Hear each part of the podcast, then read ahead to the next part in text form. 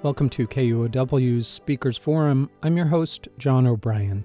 In this episode, former Labor Secretary Robert Reich is famously small in stature and has a penchant for short jokes about himself, but he has big ideas about democracy, patriotism, work, leadership, and the American experiment.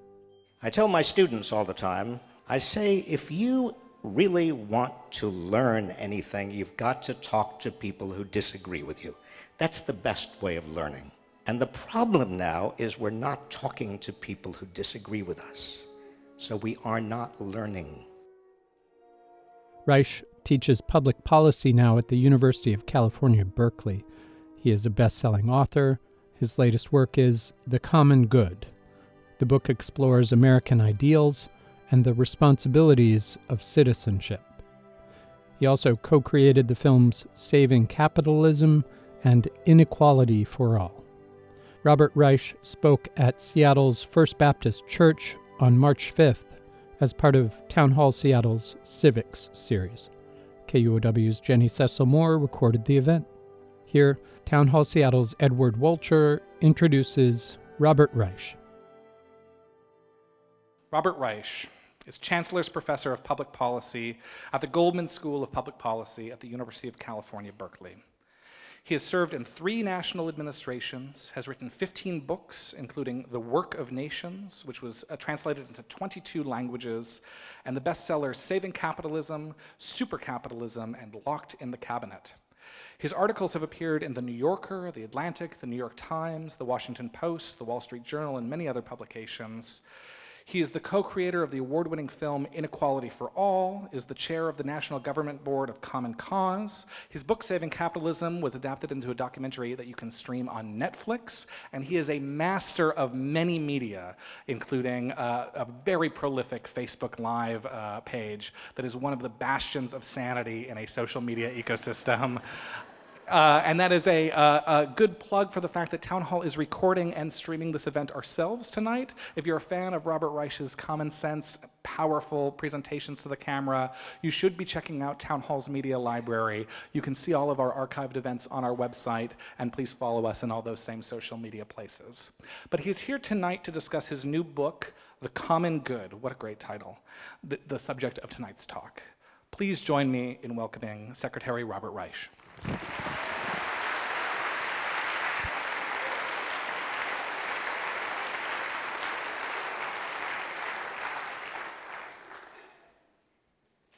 As you can see, Donald Trump has worn me down.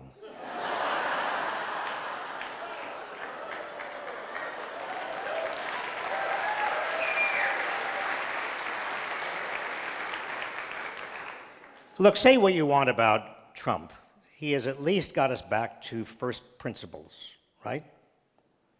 I mean, Ronald Reagan got us talking about the size of government, and Bill Clinton, remember, got us talking about individual responsibility and opportunity. And Donald Trump has got us talking about some very basic issues like tyranny and democracy. You know, I wrote the book, uh, The Common Good, because I was motivated in ways that many of you are. Uh, you see, human nature being what it is, we often don't appreciate what we have until we are in danger of losing it.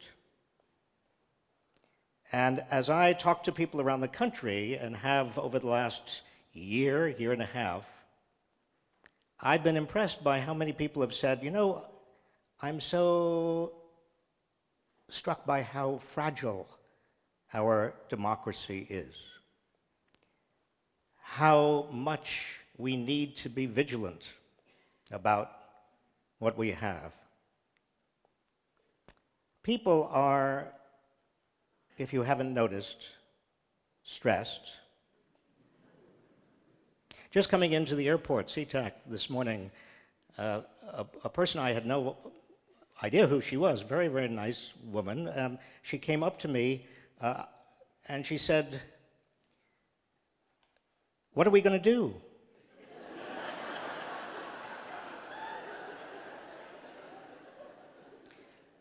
you know, it may be because I'm, I'm slightly, uh, I stand out a little bit from crowds, but a lot of people do come up to me in airports and say things, and I don't know them.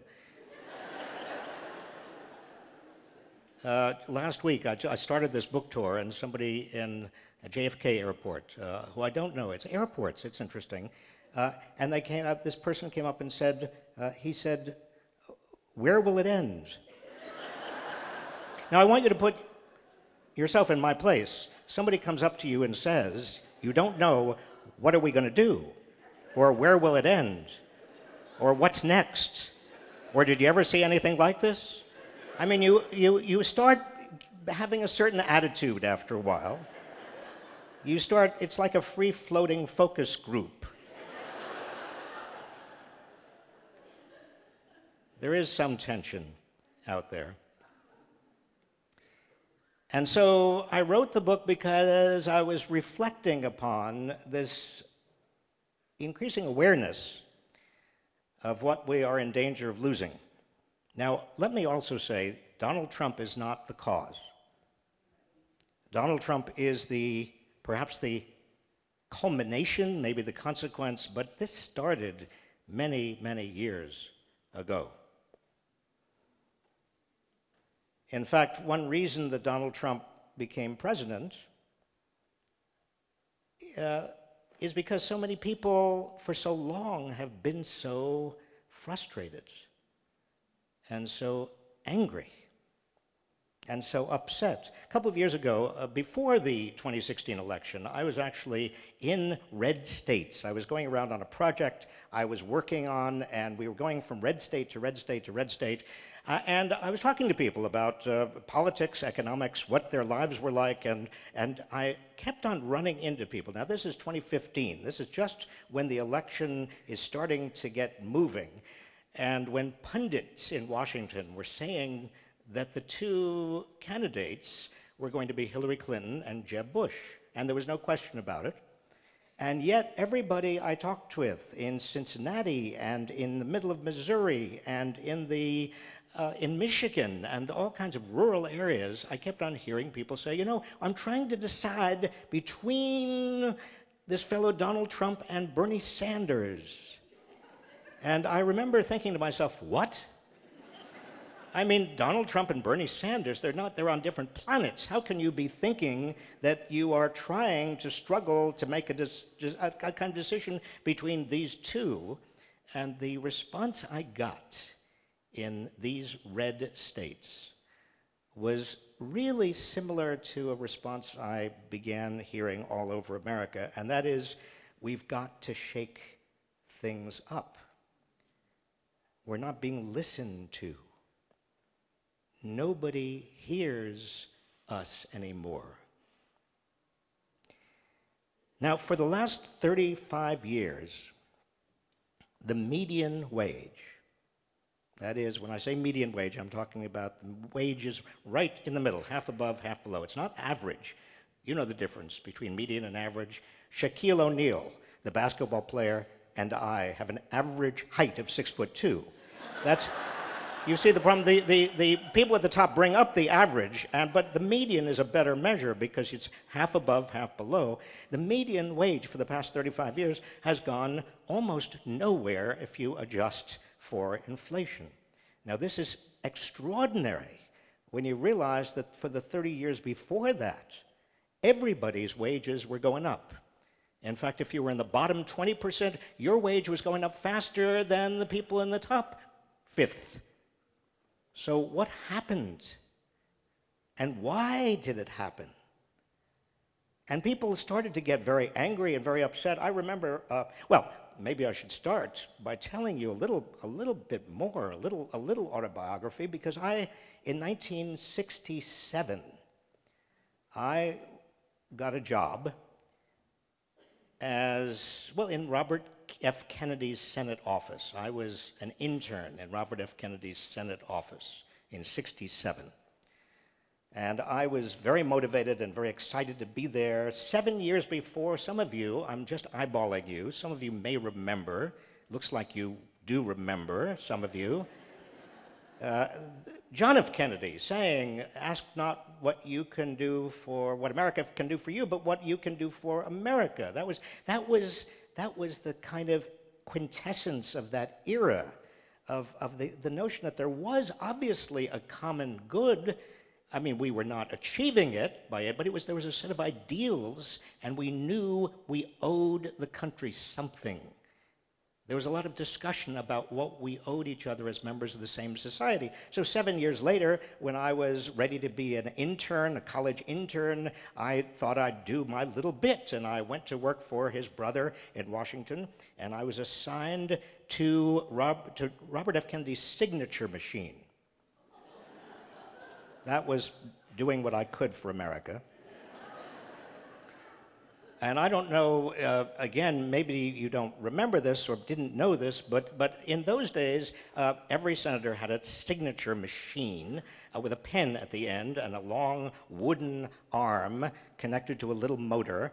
And if you were running the signature machine, your challenge was to get all the letters that had been typed on the stationery of Senator whatever and line it up perfectly so that when the signature machine was on, the signature would be perfectly aligned where it should be. And so after two or three months of this, I became very proficient, but I was getting, well, I was proficient at this. I,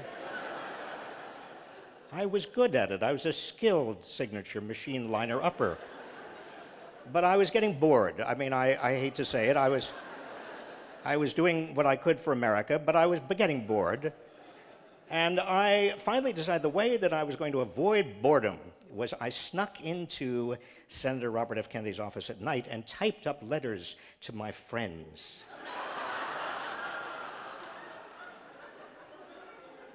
Dear Mr. Dworkin, congratulations on having the largest nose in New York State. Robert F. Kennedy. You know, they still have, my friends still have framed these.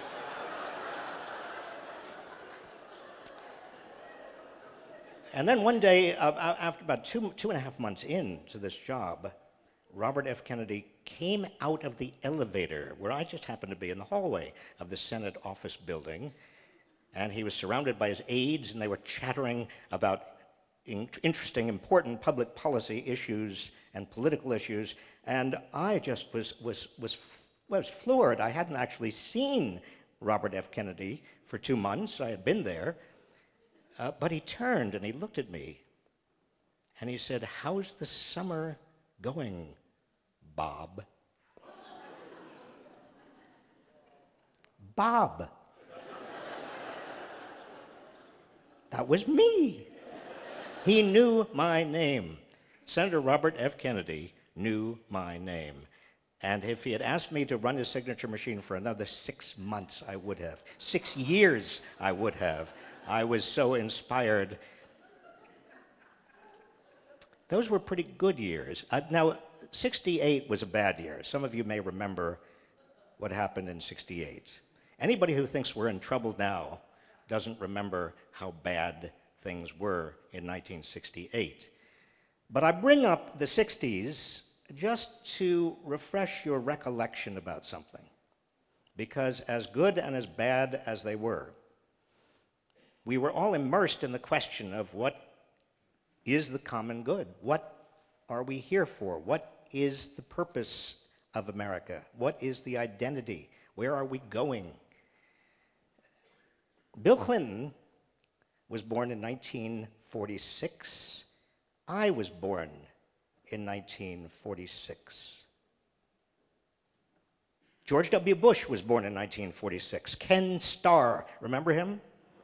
He was born in 1946. Donald Trump was born in 1946. Dolly Parton was born in 1946. Cher. I mean, anybody who is anybody was born in 1946. Now, I say this, I say this, this is important. This is part of the theme because you see, my father, uh, demographers always wanting to know why the baby boom began in 1946. It was not that complicated. my father and the father of all of these other people, the fathers, they were off serving in World War II. And my father came home.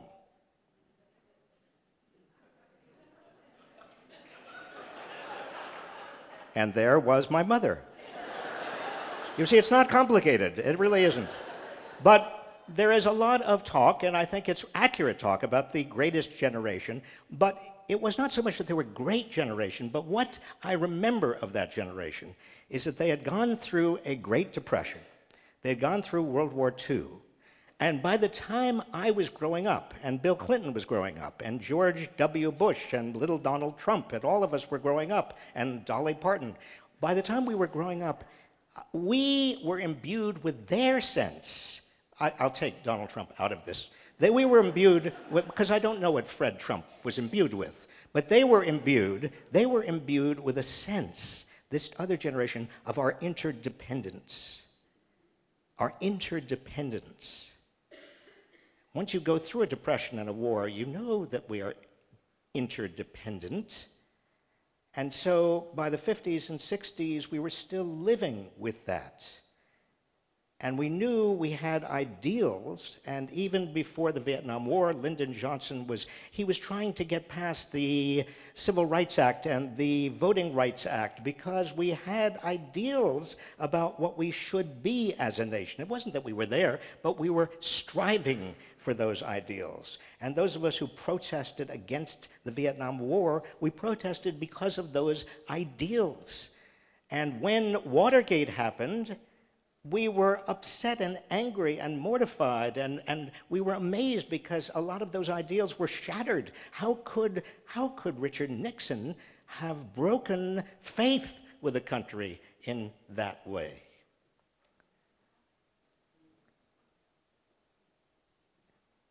Now, in 1963, 71% of Americans said to the Gallup poll organization yes to the question do you think government does the right thing all or most of the time? 71% of Americans in 1963 said yes, government does the right thing all or most of the time. And then Watergate and Vietnam. And then Iran Contra and then, and then, and then, all the way down through the Wall Street bailout, you see there's reason that even before Donald Trump became president, only 16% of Americans answered the question yes. From 71% in 1963 to 16% in 2016 before Donald Trump became president.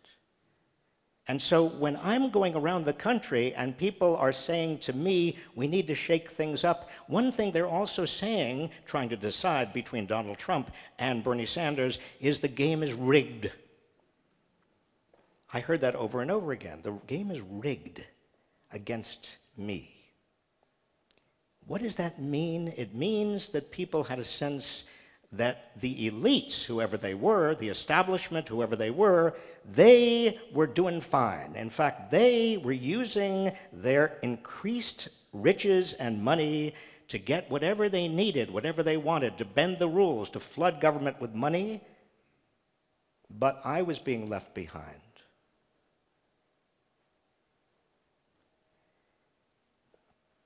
You know, I was there in the 1990s. I if anybody's responsible for some of this, I feel some degree of responsibility. I was in Bill Clinton's cabinet. I had met him in graduate school. We had been at Oxford together. We did not inhale together at Oxford.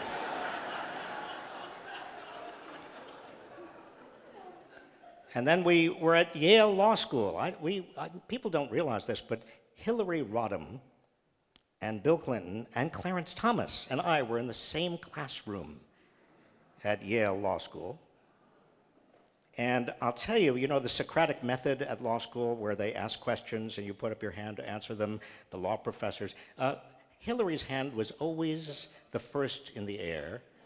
And when she was called on, she always had the exact right answer, perfectly stated, eloquently delivered.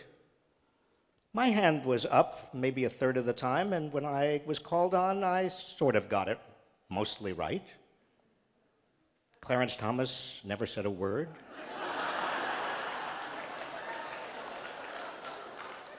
and Bill Clinton was never in class.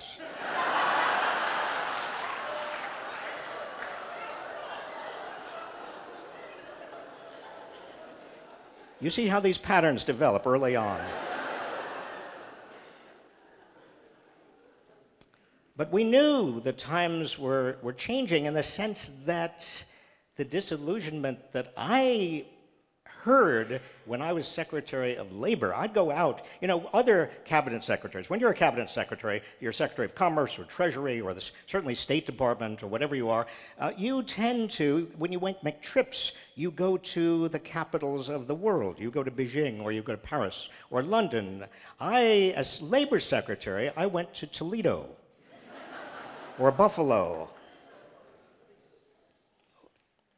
Buffalo. I don't remember you in, from Buffalo. but I, I, I, would go out there and then I'd, I'd listen to people. Now, this is mid 1990s. Mid 90s. And this is after years of stagnant wages, but this is during the largest economic expansion, the longest economic expansion we have had. And I'm out there in the late mid late 1990s in the Rust Belt and in Buffalo and in some other places, and I hear the beginnings of what I would then hear again in 2014, 2015. That is, this, this kind of beginning of disillusionment. Why is it that we're working so hard and we're getting nowhere? We are frustrated, we're, we're worried, we're scared, we're being left behind. That was the mid 90s. That was in the midst of a huge economic expansion. You see, just connect the dots, and you see how things lead to a sense of desperation and loss and frustration and anxiety, a sense that the game is rigged. And when you have that, a society is ripe for a demagogue to come along and blame them whoever the them is. The them could be foreigners or Mexicans, the foreigners or immigrants, or African Americans, or Muslims, or anybody. The them, the scapegoating, this is not new in history. Or another way of saying this is that we have had racism in this country for 240, 250 years. It's not new. We've had xenophobia in this country. We've had isolationism. We've had this since the country's founding. But what we did not have is a broad sense that the elites, the economic elites, were in charge and forgetting everybody else.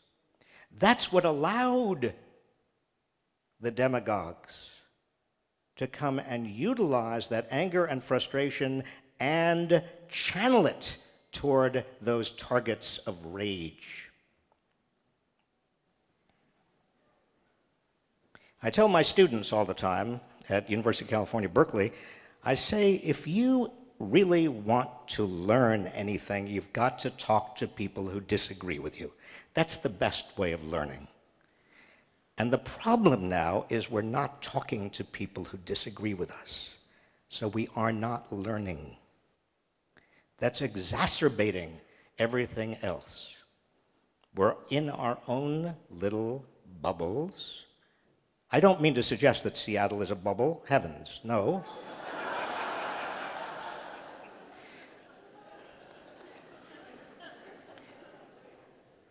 Years ago, I went from Cambridge, Massachusetts, where I had been teaching, and I got in my little Mini Cooper.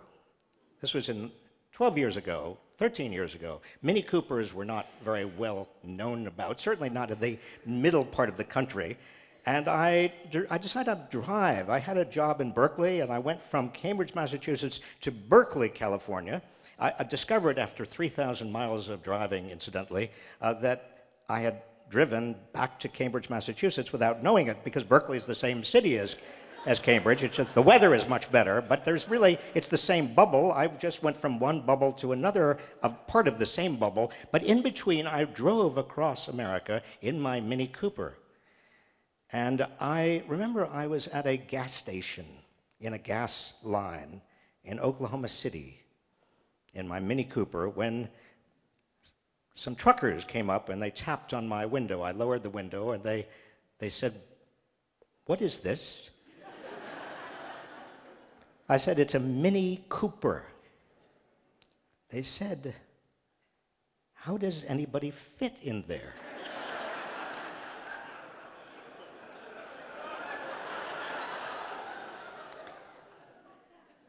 well, I got out and I stood up and I said, No problem.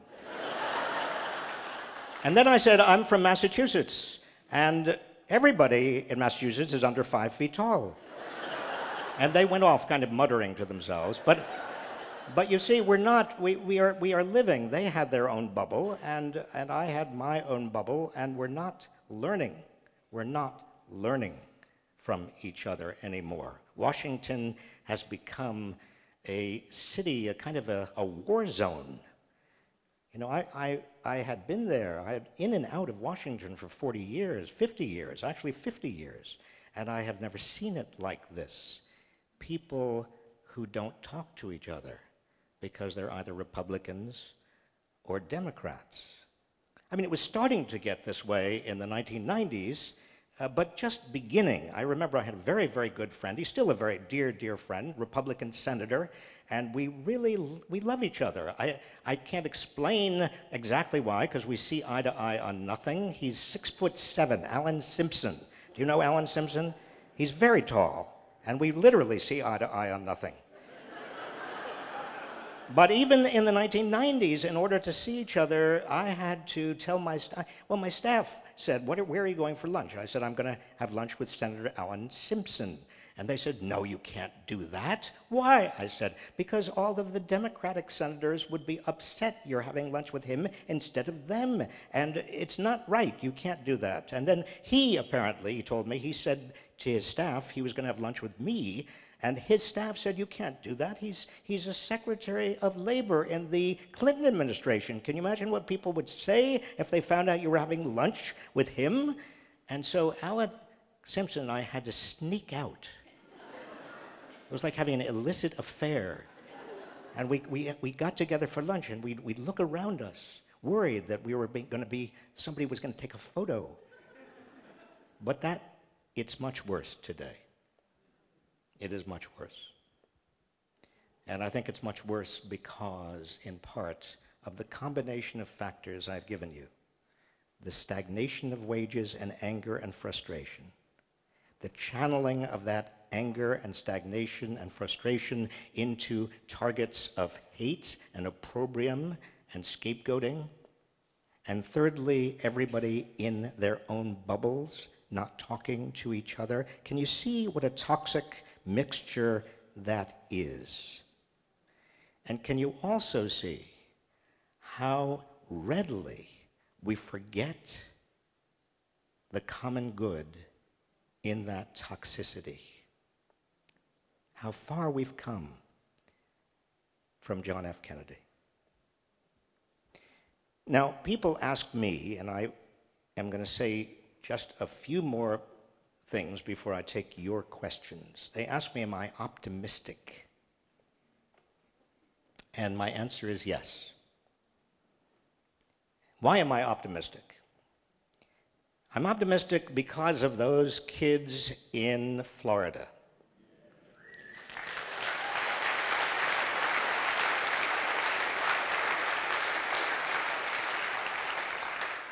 The ability of those young teenagers to speak truth to power, to articulate values, to demand that adults act like adults. I'm optimistic also because I surround myself by young people with young people between the ages of 18 and 22 and frankly and it's not just berkeley but i lecture around the country in red states and i have never come across a generation of young people more idealistic more committed more dedicated more engaged with what is happening now and i say to myself it's a privilege to teach them they will inherit this mess and they will do something about it. I'm also optimistic because I look back on American history. I'm something of an historian. We are now in the second Gilded Age of America. The first Gilded Age was the 1880s and 1890s. Huge, huge gaps between a few at the top in terms of wealth and income and political power. There was corruption the lackeys of the rich literally took sacks of money and deposited them on the desks of pliant legislators. There was extraordinary poverty and a great deal of incendiary, incendiary racism and violence. Well, what did we do about that? As Carl Friedrich, the great political philosopher, said, to be a Frenchman or to be a German or to be an Englishman is a fact. To be an American is an ideal.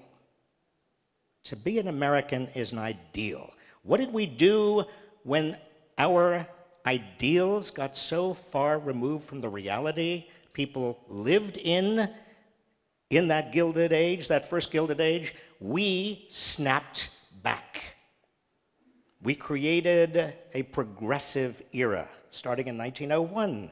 The most unlikely person, a vice president who nobody expected would do anything, but William McKinley was assassinated and Teddy Roosevelt became president, and he was a conduit. He was not just a leader, he was a conduit for a huge amount of progressive ideas and legislation, a graduated income tax and regulations and pure food and drug, and all sorts of reforms, including finally the franchise for women to vote and then, years later, when his fifth cousin became president, that reform instinct and tradition continued. I think we will snap back again. We are resilient, and these ideals are powerful. And finally, let me just say a third source of my optimism. And it goes back to what I was saying at the very start. When I said to you, it's when we are in danger of losing something that we become sensitive and aware of what it was we had. Well, it is now, over the past year, that I have seen so many people in America who have never, ever been politically active become passionately politically active. People running for office who never would have thought about running for office at the local level, city council, school board, or at the state level, or the federal level. The number of people who are running right now, we have not seen anything like this in many, many, many decades. So there is a, uh, there's a silver lining to this dark cloud. I don't want to overestimate what's happening now, the positive aspects of what's happening now. I don't want to underestimate the challenge we all face. But there are reasons grounded in reality and history to be very optimistic.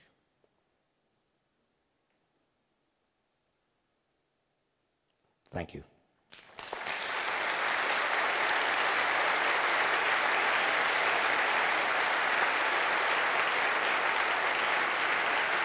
And now,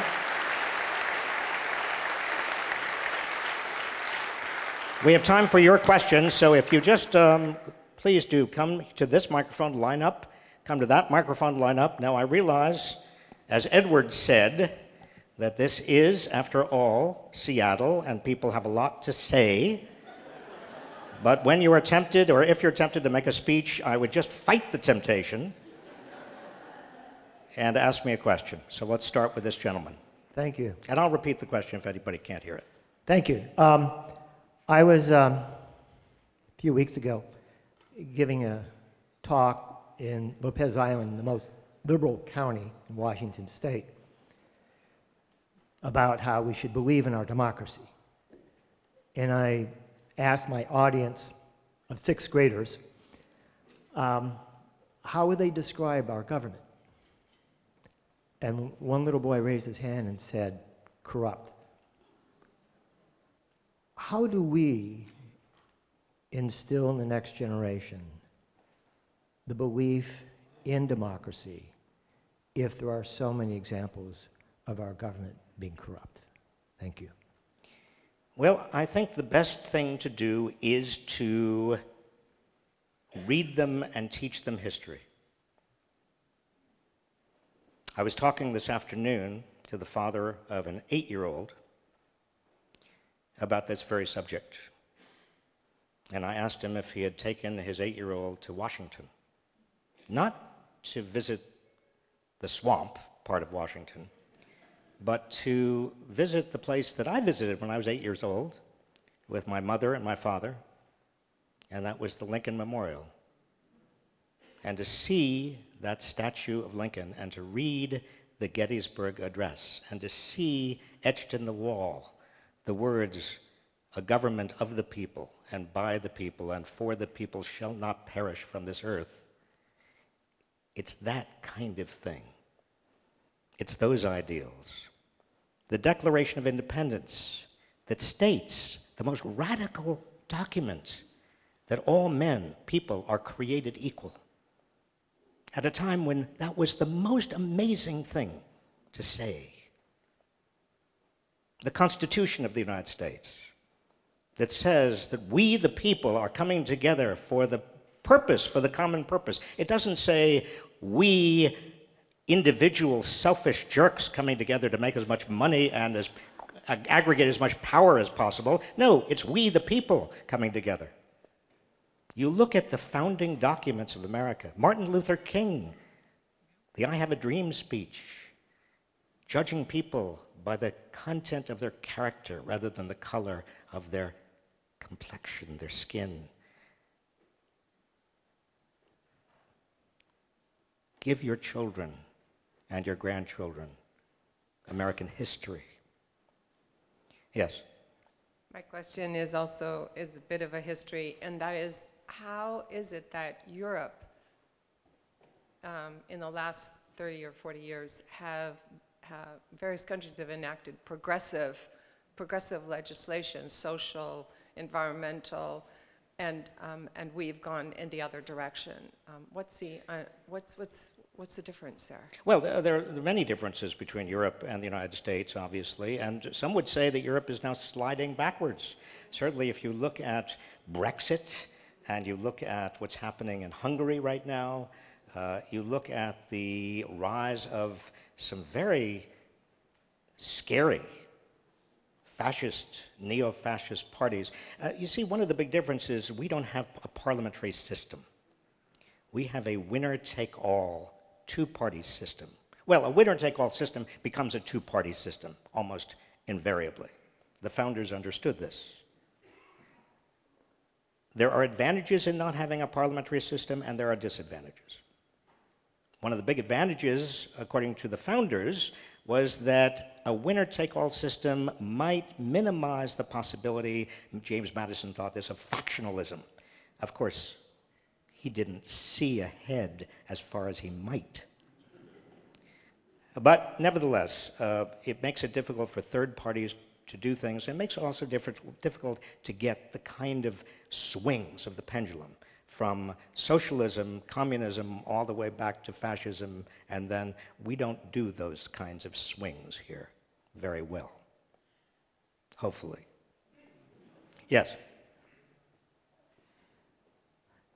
There are eight local youth leaders who are leading a march, the March for Our Lives in Seattle here on March 24th at 10 a.m. at Cal Anderson Park. My question to you, sir, is this Why is it important for everyone here to show up? what does showing up accomplish? And are you going to show up? I wasn't planning on showing up. I mean, I, I haven't even thought about it, to tell you the truth. Uh, but what is showing up? I mean, showing up is, who said 90% of success? Woody Allen, somebody like that. But I, I think it was, it, was, it was in a derisive way. Uh, let me, let me just say something. I don't know about the march, but I do want to say a, a more general point, and that is that demonstrating is extraordinarily important in terms of enabling people to know they're not alone.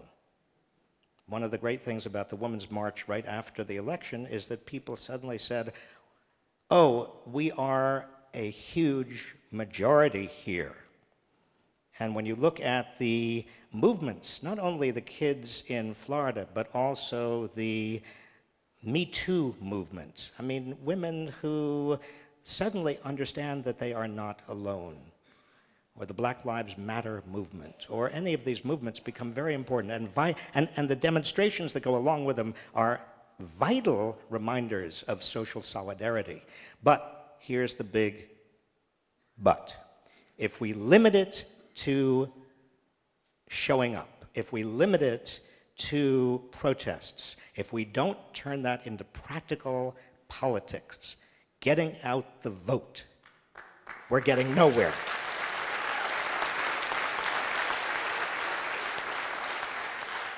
Okay, I, I just want to make some comments on things you mentioned. Uh, one of the things you mentioned was that uh, we started to split with Nixon. And I'm going to say it's actually earlier. We started to split when Johnson signed the civil rights legislation. In fact, he actually said that, I understand. He said something like, We've lost the South now, because the South used to be Democratic at that time. In fact, that's why Lincoln was a Republican, if you can imagine everything swapped around. Um, and I think Just a that's reminder the to beginning. get to the question. Okay, that's the first piece. But it's a good Okay, question. And so I want that discussed. And the other piece is that changed, ev- started to change things for African Americans. But we never got the same thing for women because the ERA never went anywhere. It sort of died in place. And I'd like you to talk a little bit about both those things. Let me start with the ERA. Uh, we still do not have equal rights, and we still do not even have equal pay for equal work in this country.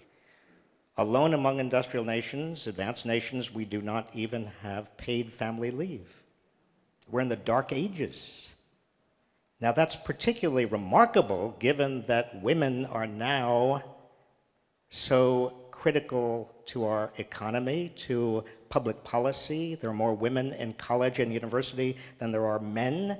Women are on the verge of, I think, if you follow the current trajectory, taking over America.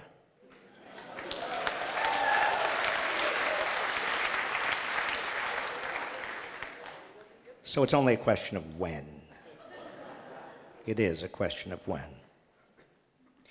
Uh, now, the first part of your question was we started to split under Johnson. Yes, Johnson did predict that the Civil Rights Act would cause the Southern Democrats to become Republicans. And he was absolutely right. And what Johnson did not say, but what he was thinking probably at the time, was that the famous Franklin D. Roosevelt coalition of blue collar Northerners and Southern Democrats was really Southern whites. The New Deal excluded Southern blacks. The New Deal was built on the same racism that we had had in America all the time. But I think that if FDR were here and if Lyndon Johnson were here to defend themselves, they would say, look, we take what we have and we push it as far as we possibly can.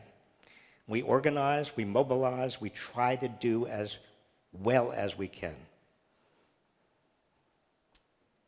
I share much of your optimism, um, but do you fear that the party machine, particularly in the Democrats, Tom Perez and others, will prevent a force of nature like Teddy Roosevelt from emerging?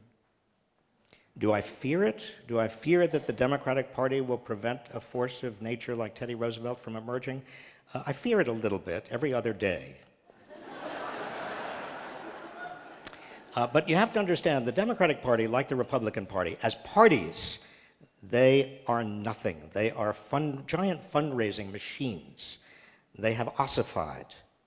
They are not the grassroots. You know, we used to have parties that actually had roots in communities and they had national, actually statewide conventions that everybody who was involved in politics was involved in. That's not the case in most states, and it's certainly not the case for the national parties. Tony Coelho, do you remember Tony Coelho? How many of you remember Tony Coelho? Tony Coelho, in the, eight, the 1980s, was head of the Democratic Congressional Campaign Committee, and Tony Coelho decided the Democrats, who had already been in control of Congress forever, for at least the House, would stay in control of the House. So why not go to the same sources of funding, big corporations and Wall Street, that Republicans were going to? Because those sources of funding would do much better with the Democrats, since the Democrats would and had been in control of the House forever. And so that was the beginning of the deal with the devil. That was the that was the bargain, Tony Coelho's bargain, that caused the Democrats to drink at the same trough as Republicans. Or to change the metaphor slightly, the Democrats to become afraid to bite the hands that fed them and still feed them. So, what do we do about it? Do we wait for the Democratic Party machinery, or if you're a Republican, the Republican Party machinery, to become wise and sensitive and thoughtful and No. We take it over.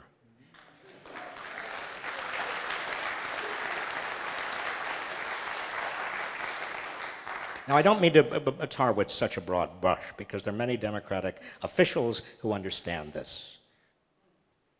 And by the way, if there are, some of you may be Republicans, and I don't mean to in any way exclude you from this discussion, and I want you to know that I respect you.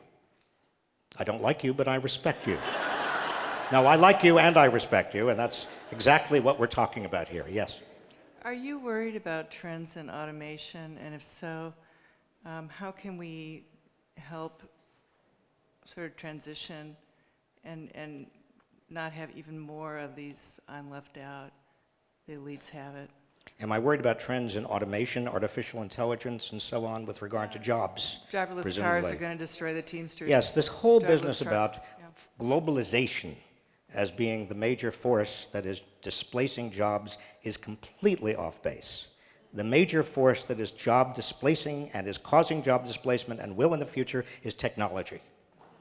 And but we must not be neo Luddites and think that the answer there is to smash the machinery. That's not going to do anything. We've got to be ready. We've got to educate the public. And what does that mean? That means that there are certain issues that people need to understand. It's not that jobs will disappear. Well, there will jobs will disappear, but it's not that we will have less work. People will be working. They just won't be working in the jobs they have now, and if nothing is done, they're going to be working in jobs that pay substantially less. So, what then? What do we do?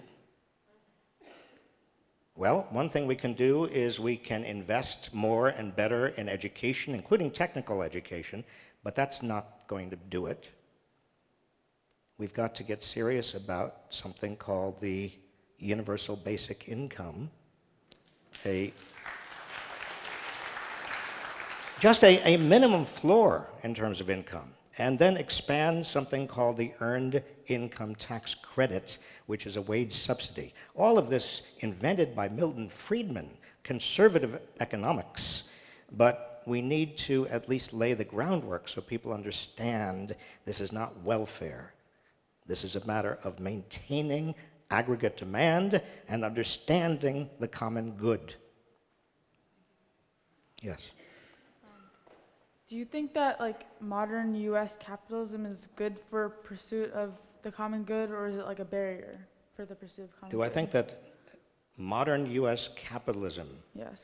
is good for the common good mm-hmm. or bad for the common good? Yes. I think that it depends on how it's organized.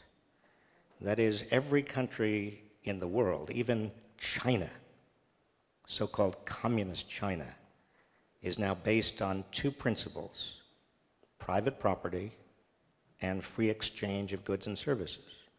That's called capitalism. But it can be organized in any number of ways. It can be organized in ways that provide a lot of public goods, really excellent public education, and excellent public health and health care, the equivalent of a single payer, for example. Do you know what I mean by that? Mm, kind of. You know, basically, Medicare for all, that public health, and it can be organized in ways that respect the environment. Mm. In other words, capitalism is neither good nor bad, it's how it's organized. And how it's organized depends on who has the power.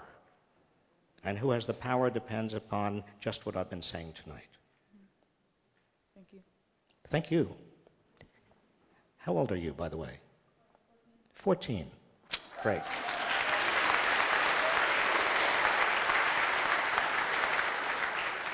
Um, hi. Um, I was one. So you worked in the president's cabinet for labor rights, correct? I worked in the president's cabinet. Yeah. Um, so what do you think is important about labor rights and the equal pay? Uh, what do I think uh, is important about labor rights and equal pay? Yeah. Everything. Uh, I think that the rights of people as workers to organize themselves into unions, to get a fair wage for their work, to get enough to live on, but also have work that's safe and healthy, to have opportunities to improve themselves at work. And I could go on and on. That's really where most of us live most of our lives. And if we don't have adequate regulations, we are not going to have a workforce that is thriving. 24% of American workers right now are self employed, which is a fancy way of saying they have no labor protections at all. They are in the gig economy, which is a fancy way of saying they're on their own. Some of them like it that way, many have no choice. And all of the labor protections that we enacted between 1935 and recently have no bearing on them. And their numbers are growing. That's point number one. Point number two, we are seeing more and more people who are working and poor. That should be an oxymoron. There should be no working poor in America. If you're working full time, you should not be poor. But we're seeing more and more people who are working and poor. And we are seeing at the other end a not a huge number, but a sizable number of people who are not working at all. They are working age and they are rich. So we're having the non working poor and the, or the working poor and the non working rich. That's not a good formula. Yes. Um, I have a master's degree in rehabilitation counseling. And the reason I have that degree is because the Department of Labor set up Rehab Services Administration, who set up programs in various universities to train people to work with the disabled, and a lot of people branched off from that to work with injured workers. So, why is it that that population of counselors cannot be used to help all those people who need to be retrained? You're asking me why? I'm why, yes, why? Well, I think they should be. But they they're should not. be. Well, I think that they there are should be. so many people But- that but- need but- to be retrained. I know, but there's so many. I. I agree with you. Do you hear me? I do. And, and it's frustrating to me. It's very frustrating. Well, it's frustrating to all of us. So you know, how when, can when- we change that? Well, the question is how can we change it by you and I and everybody else organizing and mobilizing and energizing and organizing ourselves to take back our government. So the, all those people that are in the Rust Belt who are voting for Trump because they don't have a job, they could be retrained to do something. Of course they could. And, and better education. Education is critically It's important. It's totally critical. Yeah, well, I had, but I, do you understand where I'm coming from? I'm coming from where you're coming from. No. So it's instead just- of standing here and agreeing, let's get out there and get everybody else to be with us. Okay.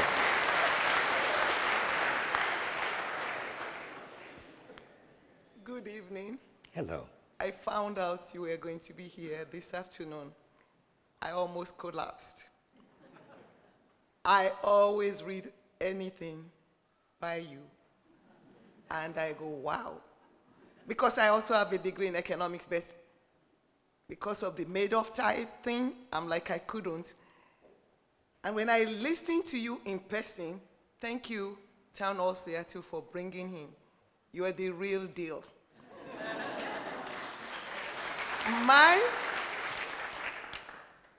I've been out of college for more than 20 years, but you are the second person this year that made me go, why didn't I do my PhD? Because it seems like when you have that, it gives you forum to say things. When I came to America, I had a lot of expectations, but I've met with a lot of disappointments. Because the question I have is okay, people tend to listen to like who says what rather than what is being said. And when I go, where are you from? Instantly it's like you are not one of us, you don't know anything. If one feels that way and you can't go into the politics, what will be the other? I mean, I can write, I can do research, I can do so. What will be the avenue to contribute? Because I'm very, very passionate about the youth. I used to be in teaching. So, how can one reach the youth or do something in a position without being political or without having the long leg to get to position? So let me restate what I think you're asking, and that is if you don't have this credential to be a college professor, let's say, Mhm. and if you don't have the credential or the experience or the money or whatever you need to be a politician, then how do you make the contribution? And You my got it. answer, did I get it? You got it. Okay. My answer is that actually it's almost the inverse of what you have asked. That is, to me, the people who have contributed most in my life are not people who have the fancy credentials, and they're not people who have spent their lives in politics. There are people who are leaders by virtue of their commitment, their authenticity, and also their knowledge and wisdom. And they, what they do is they give to others that commitment, that authenticity, that knowledge and wisdom, and that is their contribution. And it is the most valuable contribution you can possibly make. Sir, I tried, but guess what? When people look at my resume, oh, you are too qualified. You are too qualified. Well, then And don't give them your resume. Then, how do I get the job? Well, you just see, the thing is,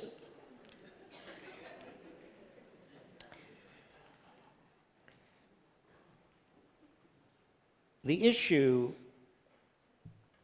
we often frame it as is how can I get that job? Yes, sir. But that's really, and I understand that. That's completely understandable. But if we follow our sense of calling, and I mean, here we are standing in the First Baptist Church. Hallelujah. Here we are. We're talking tonight about morality. We're talking about public morality, not private morality. I don't care what people do in their private bedrooms. We're talking about public morality. And we're talking about callings in the sense of what we can do for our fellow human beings. We don't have to have that particular job to do that for our fellow human beings. Do you understand what I'm saying? Sir? We can do that now, today, tonight, tomorrow. You're doing it already, I'm sure you are. Actually, I've written to president, I've sent a letter to you, but in this year too, I mean, I've worked in social services. I miss serving those clients and others. So I thank you, and I'm glad I see you in person. It's like, why is this real? Thank you. Thank you. Thank you. Hi, thank you so much. Um, I've uh, been inspired by you often, and don't think enough people think outside the box. So I'm a doctor, and I'm interested in health care, not health insurance, health care. One thing that separates the Europeans from America is health care. Health. Let me just repeat what you've said, because I'm sure that there's a question. There is a question. One thing that separates Europeans from Americans is health care, not health delivery, but health care. Health, And you, health, you said health with Not- very strong emphasis on the word health Yes. and very strong emphasis on the word care. Right. Health care. yes. And I hear you. Okay, so the next step is, if you know about medicine, as I do, you know that insatiable greed is a disease. And that when we talk about morality or honorability, we're talking to people who understand that from day one. So let me make sure I understand what your question is. I haven't asked it yet. Oh, you haven't asked it yet? No, I have Okay. not asked yet. Okay, I'm but you, I, you, the- you do, see, if people are leaving, they're, I'm losing I'm my sorry, audience. people have been talking. I Hey. have, let me ask you. Yes. If we address health care, we have to go around the American Medical Association. That is impossible. I have tried to reach you to talk to you about this. How do I reach you? How do you reach me? That's where I am. Next step. You're talking to me now. But let me, let me just say something to you. And that is, I, I suspect we agree. This is the only health system in the world that is designed to avoid sick people. And to keep people sick, by the way. And maybe to keep people sick. And greed, yes, I mean, the, the book that I came here to talk to you about, The Common Good, is about the fact that over the last 40 years, so much of our systems, that is, our health system and our political system and our media system, have succumbed to the disease of whatever it takes to make money or whatever it takes to gain power. And that was not always the case, and it doesn't have to be the case. But until we overcome our, that disease, then we're not going to have a healthcare system that is genuinely based on health care. No question, but we can't, people who are struggling can't get to talk to people about what is real health care. What is real health? Nobody talks about the, um, nobody uses the word mental illness for insatiable greed. Nobody realizes the misery of those people that make them the way they are. Thank you. Can I talk to you? You can, of course, you can talk to me. That's what I thought we've been doing. Yes. So, in your speech, you made a major point about the growing insularity and political tribalism in our communities. I've noticed this at my school, where I would see that perhaps at most, like one eighth of the students there would identify themselves as right leaning. As such, when really we have any sort of political debate, it is pretty one sided, as only one side is represented. So, how would you go about, like, how would, not, not how you, how would we, how should we go about, like, trying to see other perspectives and what steps could we take to de insulate ourselves uh, in this world we live in. Additionally, uh, you have advocated, at least during this speech, for universal basic income. So I assume you mean for like a livable wage, for a livable wage. Uh, so how would you suggest we fund that? I, I know you know more about this than I do, but I mean, uh, like how it seems like, at least to me, that it would take a considerable amount of funding in order to create a universal basic income program. And as a nation, we are already in a large amount of debt. So how would you suggest that we um, attain funding for these programs? Okay, two points. One, you ask, how do we get funding for programs like universal basic income or anything else we've talked about? And let me just say, this country is the richest country in the history of humankind, richer than we have ever been. We can afford to do almost whatever we want to do. The question is, who is we?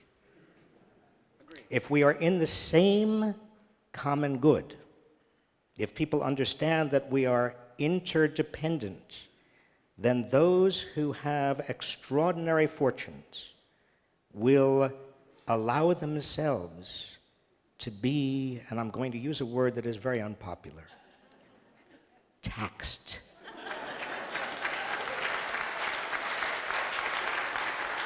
Now, getting back to your first point, your first point was how do we, you in your school and others, how do you actually seek out people who disagree with you?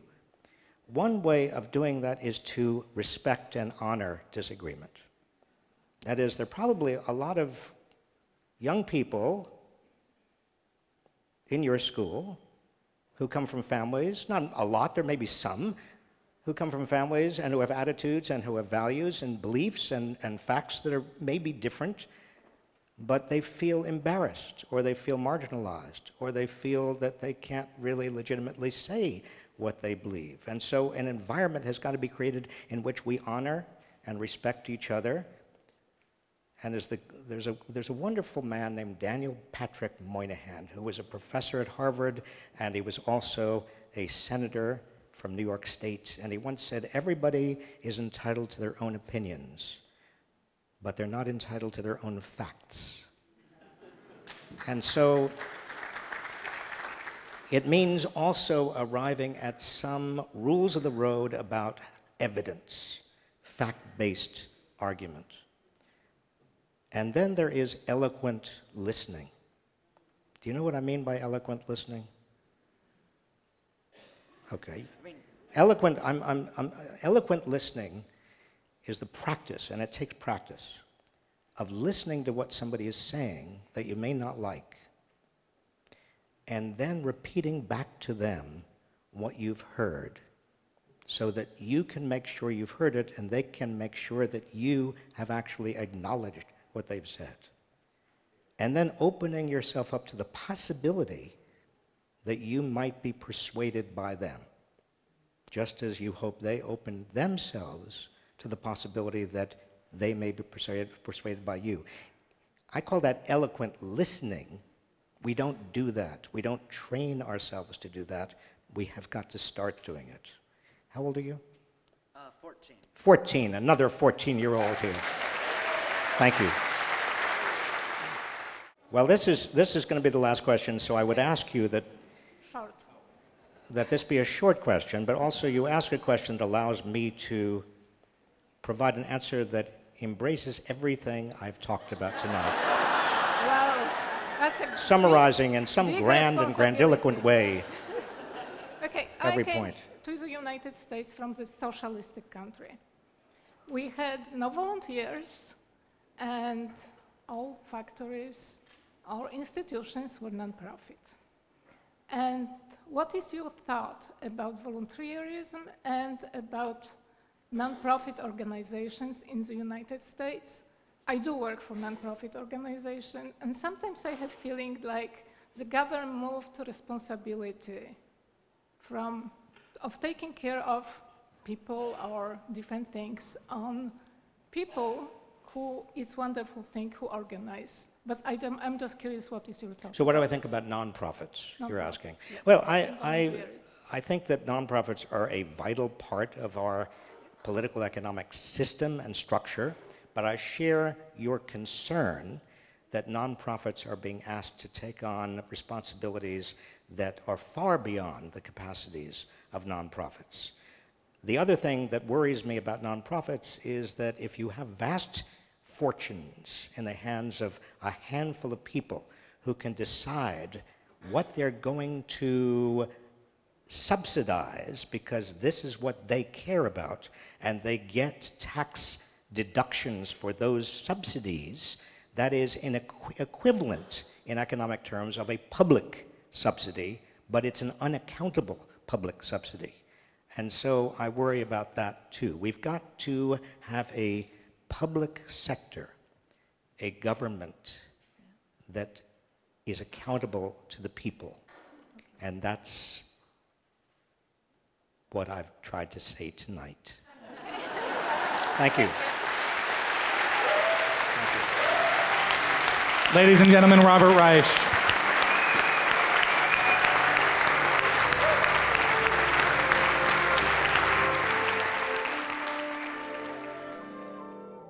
Thanks for streaming this episode of Speakers Forum from KUOW 94.9 Seattle.